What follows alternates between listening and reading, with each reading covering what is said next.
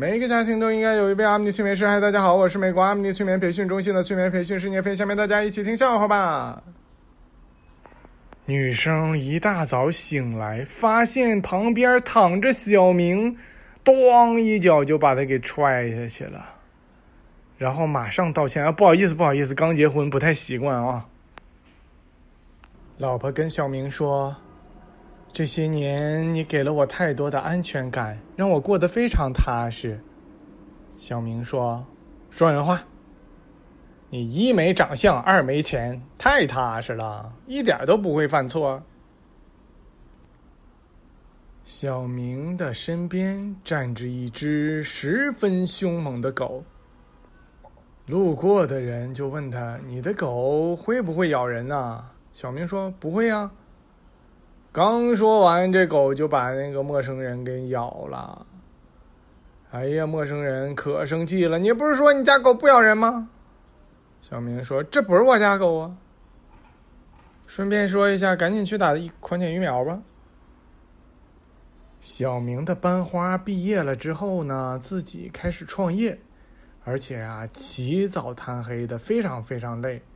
小明跟班花聊天的时候就说：“你何必这么累呢？我养你。”班花含着泪水，眼眼里含泪水，不是嘴里含泪水啊。他说：“我之所以这么努力，就是怕落在你这种人的手里。”现在的生活呀，跟小时候比，真的是变化了很多。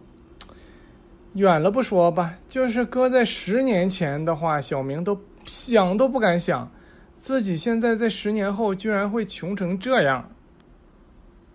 小明深有体会，总有那么一个人，冲你一笑就能把你打败，就比如说是窗外的班主任老师吧。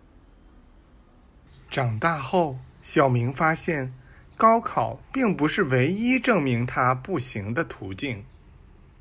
小明去 KTV，找了几个服务员陪自己唱歌。他说：“陪我唱一宿需要多少钱呢？”然后呢，那个服务员说：“不能包宿的。”这时候呢，小明就拿出钱开始数：一千、两千、三千、四千，数到五千的时候。这服务员站起来说：“行，可以。”小明说：“我自己的钱我拿出来数数，你别激动。”小明当着别人的面儿说：“我这媳妇儿啊，走路跟跳舞似的。”哎，他媳妇儿听见了，说：“你说我说跳啥舞？你说我这跳啥舞啊？”小明说：“二百五。”小明问一个小孩儿。你的爸爸姓什么呀？姓黄。那你的妈妈姓什么呢？也姓黄。小明说：“啊，同性恋呢。”去年数学高考的题，小明都不会。今年数学高考的题，小明还是都不会。嗯，非常满意，数学水平并没有退步嘛。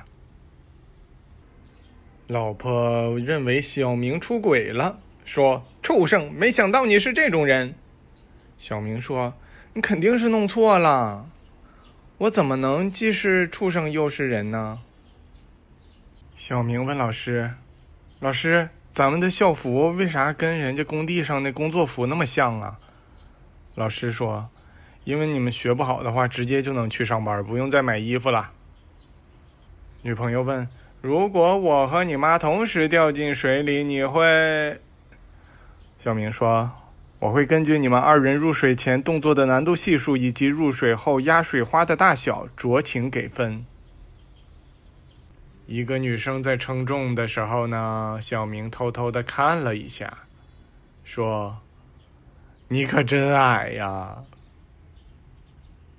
一个女生在小明面前哭，小明抓住这个机会表现出自己的关心，问他：“你没吃饭吗？哭那么小声。”于是小明就哭了，就像是吃饭了的那种哭。今天我没吃饭，我不打算催眠小明了。非常感谢大家的收听，我们下次再见。